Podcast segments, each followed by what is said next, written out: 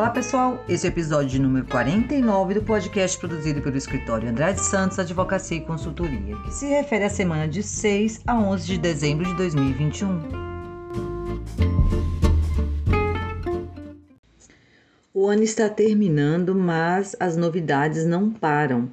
Nós tivemos a publicação essa semana de uma notícia, ainda não é definitiva, então não é oficial, mas enfim, a notícia foi publicada na página do governo de que o PPP, o perfil profissiográfico profissional, que será emitido via e-social, foi prorrogado para janeiro de 2023. E essa prorrogação é, diz respeito, primeiramente, especialmente para o grupo 1 que é aquelas, aquele grupo daquelas empresas que faturam acima de 78 milhões, né? Essas empresas, elas teriam que começar a emitir o PPP via e-social a partir de janeiro de 2022. Então a notícia afeta em cheio essa turma e a notícia lá, ela diz que foi justamente a pedido não da turma do grupo 1, mas do pessoal do simples, os contadores, as entidades de classe que representam a, a turma do grupo 3, que é a grande maioria né, das empresas e empregadores brasileiros. Pois bem, essas empresas uh, foram até o grupo de uh, estudos do e-social e fez a solicitação, não porque elas entrariam com o PPP agora em janeiro de 2022, mas porque isso aconteceria, né, fatalmente, pelo menos até em abril, porque o que se sabe é que haveria o mesmo prazo do grupo 1 entre a implantação do, ex, do, da, do, da fase 4, que é a fase do, da saúde e segurança do trabalho no e-social, é, quatro meses entre a implantação da obrigatoriedade dessa fase e a emissão do PPP eletrônico ou PPP via e-social. Como o grupo 1 te, te, teria, né, segundo a, a, as regras, uh, quatro meses, porque ingressou agora 13 de outubro e entraria 13 de janeiro a emitir o PPP via e-social, então se deduziu que aconteceria da mesma forma com esse grupo maior, né, o grupo 4, que abrange todos os empregadores aí é, simples, é, empregadores, pessoas físicas equiparadas a pessoas é, jurídicas, pessoas jurídicas de toda a natureza, ONGs, a exceção mesmo seria a, a, a, as empresas públicas, né, o grupo 4.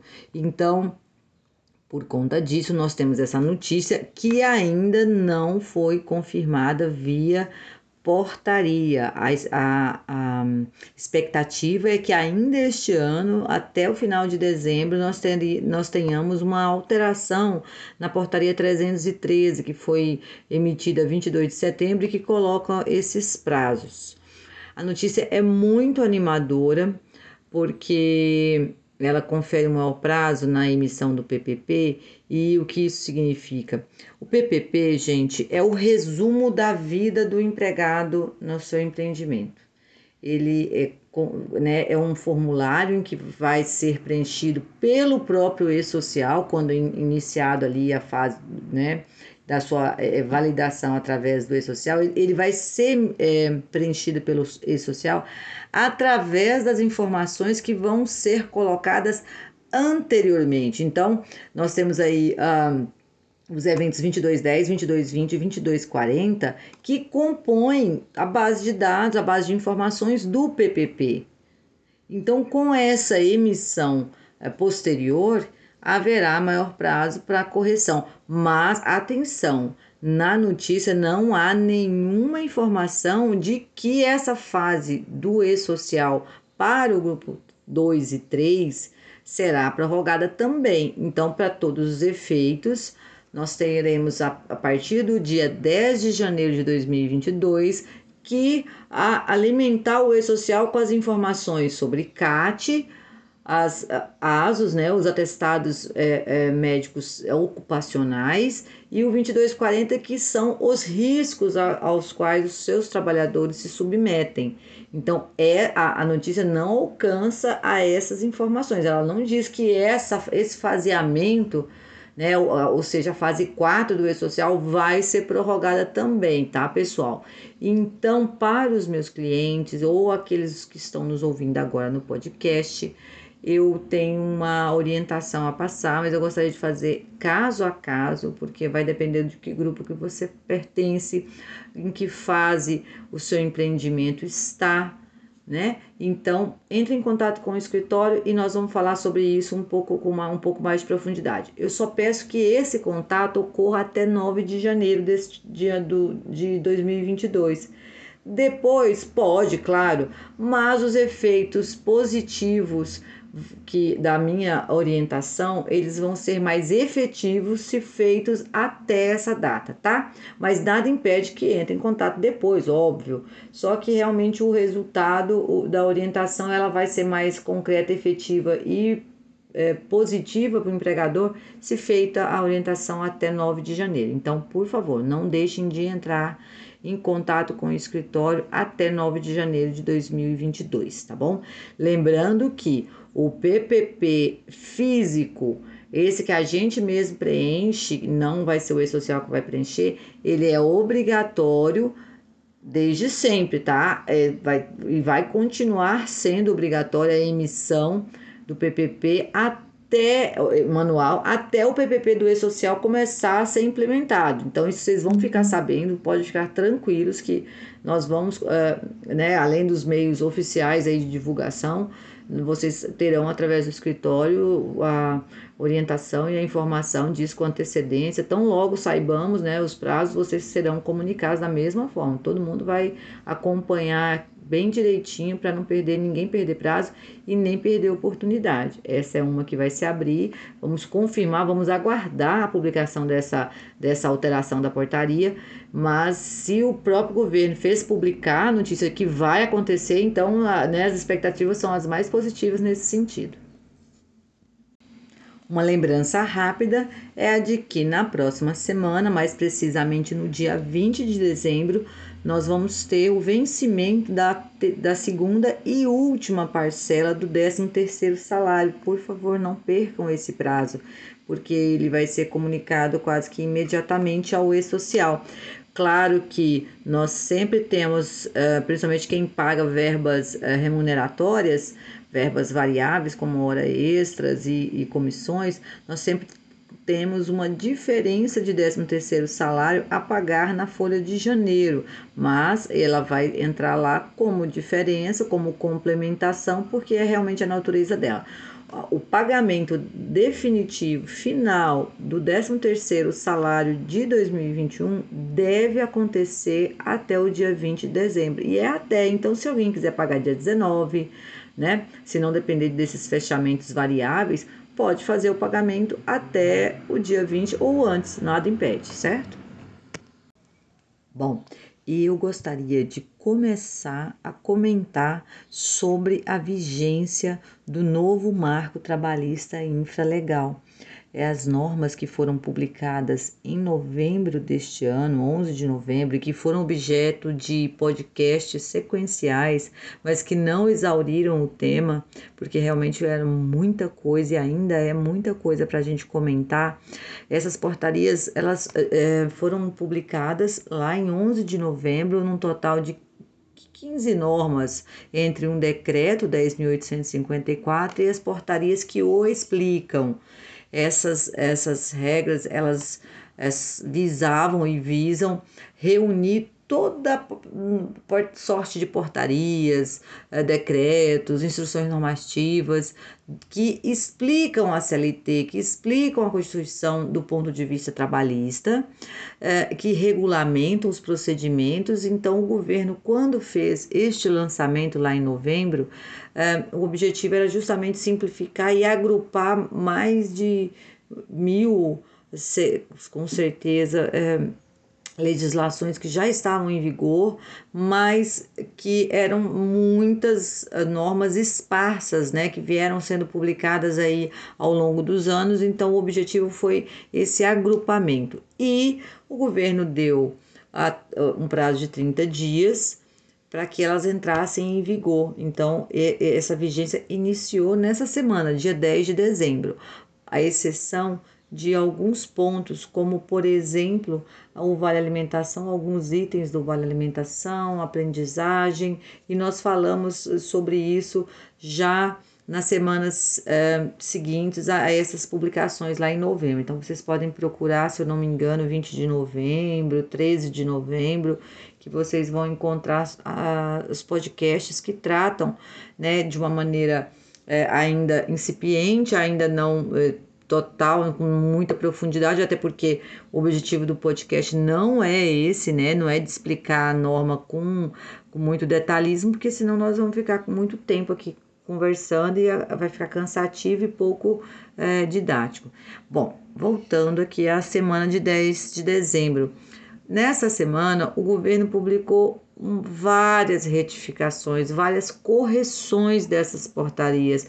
Por isso que eu digo que nós iniciamos os estudos, as análises do que foi agrupado, do que foi simplificado e do que foi modificado. Porque o mais importante é que dentro dessa simplificação, deste agrupamento, muita coisa andou sendo mudada, acabou tendo sofrendo aí alguns ajustes, alguns é, pouco significativos, mas alguns com muito profundos que vão afetar diretamente o dia a dia das empresas.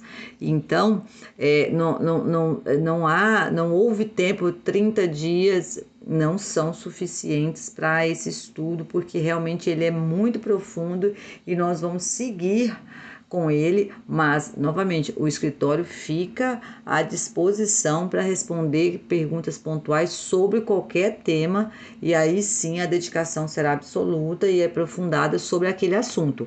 O, o podcast fala de maneira ampla, de maneira geral, de maneira genérica. O cliente assessorado recebe um pouco mais de informações mais detalhadas, mais aprofundadas, com orientações mais direcionadas do que nós fazemos aqui, tá bom? Bom, então eu gostaria de reiniciar a análise dessa, desse marco infralegal pela portaria 667, porque ela também sofreu retificação essa semana. Os clientes receberam tanto a portaria 667 novamente como a retificação. Do que se trata a portaria 667 2021 do Ministério do Trabalho e Previdência? Se trata dos autos de infração as multas por descumprimento da CLT e também sobre os procedimentos administrativos do FGTS. É, é, é, muito extensa a norma, né? Ela, ela suprime, ela extingue cerca de 162 outras normas, se eu não me engano, é este o número, 162 normas entre portarias, instruções que já existiam e que tratava de auto de infração, de multa de descumprimento de regras da CLT e também do FGTS, todas foram reunidas na portaria 667 e então é, elas foram extintas, mas vou novamente falar sobre isso.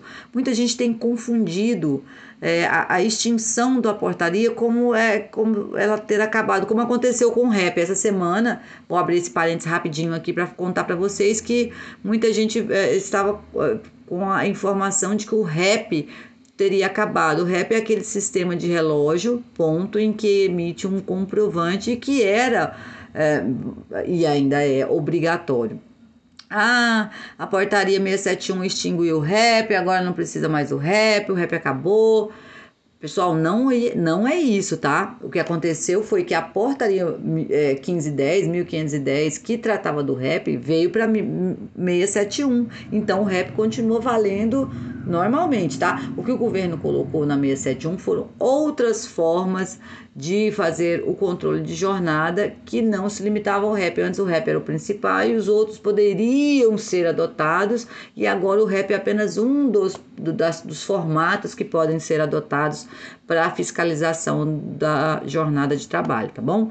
Vamos voltar aqui. Então, a, portaria 667 ela não extinguiu as regras sobre autos de infração. O que aconteceu foi, como eu disse, a simplificação e alguns ajustes que sim são muito importantes. A, a simplificação ela, ela é no sentido de estabelecer que os autos de infração agora eles serão aplicados ou eles são, serão emitidos de maneira eletrônica. Então a regra agora é a emissão eletrônica do auto de infração, assim como todo o trâmite posterior ao auto de infração, né? Então, é, existe aí a abertura do prazo para a parte contestar ou não, depois é, contestando é, que é o recurso vem as decisões, é, pode, pode haver outro recurso, ou pode ser pago a multa. Então, todo esse procedimento, inclusive a emissão das guias de pagamento das multas, todas é, foram regulamentadas agora pela portaria 667 e serão correrão todas de maneira eletrônica. Mas, preciso ressaltar, isso não extingue o auto de infração físico. Então, se algum fiscal for até o seu empreendimento e aplicar uma infração via papel, através de um papel, é este papel continuar sendo válido. O que mudou e que é muito importante, é, especialmente para os advogados que fazem defesas administrativas, é que antigamente a ausência de assinatura do infrator ou de seu representante invalidava o auto de infração e agora isso não acontece mais. A portaria 667 trouxe esta inovação em especial de que a falta de assinatura do, do infrator ou de seu representante não invalida a, o auto de infração. Bom, então a portaria 667, ela indica lá toda a tramitação, né, que um auto de infração vai seguir agora de maneira eletrônica para cumprir todas as etapas necessárias até o seu deslinde, ou seja, até a sua finalização, seja com o pagamento do auto de infração, seja com ingresso com ação eh, judicial para fins de recebimento, caso eh, o impasse entre o, infrator e o Ministério do Trabalho não termine de maneira administrativa. É importante também destacar que a, a, a portaria traz as tabelas de multa para cada infração e, e, infração meio rural, se é, é, falta de entrega da guia do seguro-desemprego, se é, é, descumprimento das regras relativas às férias, enfim, toda a, a circunstância que envolve o contrato de trabalho, que envolve as relações trabalhistas, tem as tabelas, logo abaixo, no final da portaria, vocês podem ir direto lá, que vocês vão encontrar as, as, os valores atualizados, seja para uma infração né, inicial ou para o caso das recorrências ou desobediências e por aí vai. É, também preciso destacar que é, é bom olhar a portaria e a retificação que foi publicada essa semana, porque justamente num desses pontos desse, neste item que nós estamos falando agora, nesse momento, que a retificação vem arrumar. Tem um, um dos pontos lá que estava constando o valor máximo de 405 reais, quando na verdade era 4.050 reais. Então fiquem atentos para que a retificação seja a consulta última a se fazer em questão de valores, porque ela corrige alguns pontos, como por exemplo uh, no auto de infração que o, o auditor fiscal pode juntar fotos e é, foto, é, documentos e fotos. No, na redação é, inicial da 667, da portaria 667, falava documentos, fotografias e vídeos, e aí a retificação veio e excluiu os vídeos, agora só documentos e fotografias anexados, né? E alguém, alguns outros ajustes, mas o mais importante do, da retificação é em relação a valores das tabelas de multa por infração trabalhista, tá? Então consultem, verifiquem, porque é, é, essa portaria é importante e ela será objeto de mais eh, no, novas conversas aqui da nossa parte, tá bom? Na medida que a gente vai é, estudando, a gente vai trazendo aqui as novidades, os nossos pontos de vista, que são, né, como eu falei, um ponto de vista, é, é uma análise jurídica, mas ainda assim ela não é definitiva porque não aplicada ao caso concreto. Lembre-se, pessoal, o direito do trabalho, ele é um direito voltado ao caso concreto, à realidade. Então não adianta às vezes a gente fala de maneira genérica um, assunto, um ponto, mas depois, ao caso concreto, é que precisamos é, aplicar a normativa, aplicar a regra, aplicar a lei, para ver as sutilezas do que realmente aconteceu e como a, a, a norma se encaixa na realidade, né? O direito ele nasce do fato e na, na seara trabalhista essa, esse brocado jurídico, essa, essa, esse ditado, ele tem a maior aplicação que eu já vi em todas as searas aí da, do direito, tá certo? E sobre o FGTS em especial, ela também aprova as normas né, da, de organização e tramitação dos processos de auto de infração, de notificação de débito do FGTS, tá, pessoal? E também do INSS, contribuição social, tá? Então ela ela ela regulamenta esse sistema eletrônico de processo administrativo também para o FGTS e procedimentos para autorização de saque do FGTS, enfim. As normativas que havia sobre o, FGTS, elas estão reunidas aí na portaria 667 também. Bom, e por fim, para que nós não fiquemos com um podcast muito extenso, porque ainda vai ficar tema para a semana que vem de portarias e alterações que aconteceram nessa semana, mas vamos deixar por aqui, né?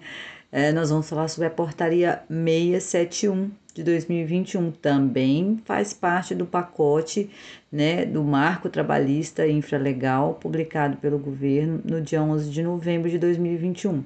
Essa portaria 671, ela também entrou em vigor agora 10 de dezembro, com algumas exceções, alguns pontos, né, que vão ser, uh, que vão vigorar para meses à frente, mas a portaria também sofreu retificação essa semana, pessoal. Então, eu novamente vou ressaltar um ponto que eu acho muito importante, é muita calma, muita cautela, porque acho que é, o governo ele, ele, realmente eh, mordeu uma maçã maior do que a boca, no sentido de é, fez é, publicar, expediu muita, muita, muita norma é, sem a devida revisão. Então, agora, depois de vigente, é que está sendo corrigido, corrigi, estão sendo corrigidos os diversos pontos que precisam de ajustes e pontos que fazem muita, muita importância. Não são as retificações, não são simples, não são de itens sem importância, de, de questões de menor valor. Então, é, é, ainda é muito recente né, a validade dessas normas, dessas mudanças. Eu recomendo muita cautela. Eu acabei, eu falei agora há pouco, né, abri um parênteses lá na portaria 667 para falar da 671 quanto ao REP, né, porque por causa da confusão que, que estava havendo quanto à validade do REP, eu é, reforço tudo vai precisar de muito estudo, porque os temas são muito abrangentes, é, é praticamente uma revolução mesmo que está acontecendo. É, num primeiro, num primeiro olhar, dá-se a impressão de que é uma mera Ctrl-C, Ctrl-V, um copia e cola das normas anteriores, mas isso não é verdade. Né? Existem mudanças que acontecem no interior da portaria que não havia na legislação anterior, embora o rap não seja uma delas, eu volto sempre a, a falar dele porque foi uma interpretação equivocada de alguns, mas nós temos, por exemplo, nesta que estamos falando agora, é, os temas carteira de trabalho, contrato de trabalho, uh, o livro de inspeção, que agora é digital, as diversas formas de trabalho que não são é, é, é, que são especiais, como o trabalho autônomo, o trabalho do rural, sabe? Então, aprendizagem, jornada de trabalho, né, e formas de controle, e FGTS, uhum. é, a, a 671 é uma das mais importantes portarias, das normas que foram publicadas em relação a essas mudanças. Uh, que, que, que foram estão né, sendo implementadas pelo governo. Então, é muita cautela, um, um estudo mais é, apurado, acurado do que consta nesse documento, uma uma cautela no sentido de aguardar um pouco mais, talvez até antes de implementar mudanças que sejam muito fortes dentro do seu empreendimento, porque, como vocês viram, ela está sofrendo inclusive ajustes, né? Porque as redações não estão completamente adequadas, então é, não saiam mudando coisas aí com base na portaria, porque ela também está mudando, ela mesmo uh, implementada, ela está sofrendo alterações. Vamos ficar atentos aos ajustes que estão acontecendo antes de implementar. O, escolho se foi determinado tema que foi, ser implementado Busque orientação do jurídico, nós estamos aqui disponíveis para isso mesmo, para esclarecer. Mas, como eu disse agora há pouco, o caso concreto é o que dita o ajuste, então vamos é, primeiro ver o seu caso individual para a gente saber o que, que, o que, que a portaria, seja essa aqui, qualquer outra, ela se acomoda né, para você, tá? Então, as as retificações da 671 aí, elas dizem respeito a nome, a, a, a redações, a retiradas de prazo, tá? É, com relação a prazos de, de, de autuação, prazos de defesa. Então, é, vamos aguardar, inclusive, a publicação da portaria 671 atualizada, porque isso não aconteceu ainda, tá, pessoal? Uh, uh, os assessorados receberam essa semana a portaria 671 tal qual ela era, uh, e agora, e também acompanhada da retificação, onde se lê uma coisa, lê-se outra, onde se consta uma coisa, se conste outra, tá? Então, mas a, não houve ainda a publicação da portaria mesmo com os ajustes que a retificação fez essa semana, tá? Então vamos aguardar mais um pouquinho, logo essa portaria arrumada chega, mas é apenas assim para né, finalizarmos, para nós lembrarmos o que, que, o que, que ela traz, ela traz ajustes muito importantes com relação à aprendizagem, né? E, e essas essas alterações elas vão vigorar mais para frente agora em 2022.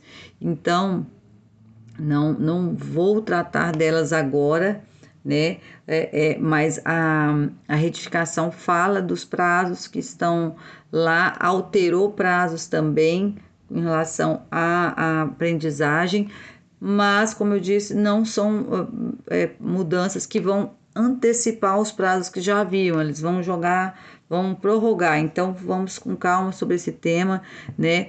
É, é, a, a, mas sobre aprendizagem nós temos as questões dos, dos requisitos do contrato de, de aprendizagem que deve conter, as transferências, é, como que é, pode acontecer transferência de aprendizes, as hipóteses de rescisão de contrato, mas lembrando, tudo é uma, como que eu vou dizer, tudo é uma, um agrupamento do que já havia, tá, pessoal? Então, a, a, as inovações, elas, elas, elas vão para um outro campo que não esses que eu acabei de mencionar. Isso não houve ajuste, tá? Essas, a, os temas como descaracterização do contrato de aprendizagem é uma reprodução lá da portaria 693 de 2017, tá bom? Então, não, não tem ajuste nesse sentido e não tem ajuste também... Um, as normas que estão vigorando a respeito do cumprimento da cota. Esse aí, o que vai ajustar não é para agora, então tá tudo valendo do mesmo jeito que estava, tá? Ah, mais importante com relação à jornada e seu controle é transformar o REP em uma das formas de controlar, mas eu acho que a portaria nesse aspecto da jornada, o que ela vem é, inovando é, na possibilidade da pré-assinalação, né? Ela traz ali explicitamente a possibilidade de você pré-assinalar uh, alguma intervalo da jornada, alguma, algum registro de, de início ou encerramento do, do, do, do dia de trabalho. É, não vou novamente não vou me aprofundar nessa análise porque senão fica muito extenso, mas isso existe lá. Essa é sim uma inovação que a portaria 671 trouxe muito importante. Essa, essa possibilidade já está vigendo desde agora do dia 10 de dezembro, tá? É, outro tema que ela vem falando que, que na verdade para os meus assessorados eles já estão utilizando essa normativa desde que surgiu a primeira portaria, que foi em 2019, na verdade 2018 com vigência em 2019, que é a CTPS digital. É uma realidade é, que alguns ainda não implementaram e eu não sei por quê, porque provoca um retrabalho do departamento pessoal, então é, é uma desburocratização que os meus assessorados mais atentos às minhas orientações já adotam aí há mais de dois anos. É, basta o CPF do colaborador, depois da implementação do e-social, da fase 1 e 2 do e-social, depois que você entrou na fase 2 do e-social, não há necessidade nenhuma né? A fase 2 é aquela que fala dos registros de, de não, não eventuais, né? Aliás, eventuais do colaborador, né? O registro do, do colaborador no, no e-social. Depois dessa fase, não precisa mais anotar CTPS eh, física, né? Basta o empregado fornecer o seu CPF e o trâmite ocorre todo pelo e-social.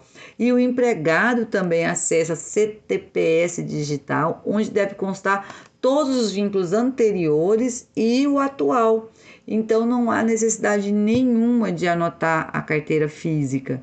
É um retrabalho que o departamento pessoal pode ser se dispensar, explicando para alguns colaboradores que ainda não estão atentos a essa mudança, inclusive dessa possibilidade, e a portaria 671 nada mais faz do que agrupar todos os regramentos a respeito da carteira de trabalho e, inclusive, é, declara novamente que a CTPS digital é a que vale hoje em dia, que é a física é apenas um resquício de outras épocas, né? Também o livro de inspeção do trabalho que transformou-se né, pela portaria é, é, 671, a, a, regulamentação dela, porque na verdade tem o decreto primeiro que prevê e a portaria que regulamenta, né? Então, a, a esse né, chamado L, LT, o LIT, ele passa a ser emitido de forma eletrônica, né? E, só que ainda, vejam bem, por isso que eu falo cautela, calma. O, a implementação ainda não aconteceu, porque precisa da solução na parte tecnológica que o próprio governo ainda não ofereceu. Né? Então, guardem os seus livrinhos, né? Eles, é, os seus livros de inspeção físico, esses sim, mantenham guardadinhos, porque o LIT, embora já esteja em plena, em plena vigência, não pode ser adotado ainda, porque o próprio governo ainda não desenvolveu os métodos, os meios eletrônicos e tecnológicos para que isso aconteça. Então, assim, mais uma vez, eu vou é, reforçar. Vamos tratar o caso concreto. Vamos tratar item a item do que você precisa sobre as novidades. Traga ao escritório, a gente fala sobre isso e fala: olha, isso aqui já dá para usar, tá valendo, é isso mesmo. E alguns outros pontos vamos aguardar mais um pouquinho, porque ainda estamos é, é, é, as placas tectônicas ainda não pararam de se movimentar, né? ainda estamos em fase de adaptação e esta fase ainda durará por bastante tempo. Então vamos, é, estejam atentos, acompanhem por aqui, pelos e-mails, pelos outros meios que nós vamos disponibilizar muito brevemente acompanhem para que é, estejam sempre muito atualizados com a legislação e não, não tenha a insegurança, né, quando for aplicar qualquer mudança aí no seu departamento pessoal, no seu empreendimento, tá bom?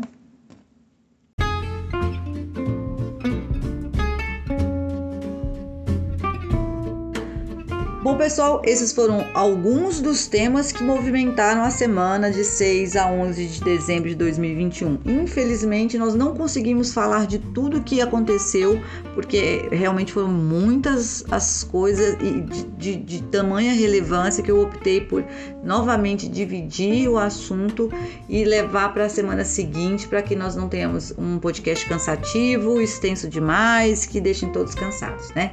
Eu espero que vocês tenham aproveitado e e que todas as dúvidas, críticas, sugestões vocês tragam para nós, elas serão é, é muito bem-vindas. Basta enviar e-mail para contato@andradesantos.com.br ou atendimento@andradesantos.com.br, tá? Eu desejo a todos excelente semana, muita saúde, muita disposição, muita proteção e seguimos juntos.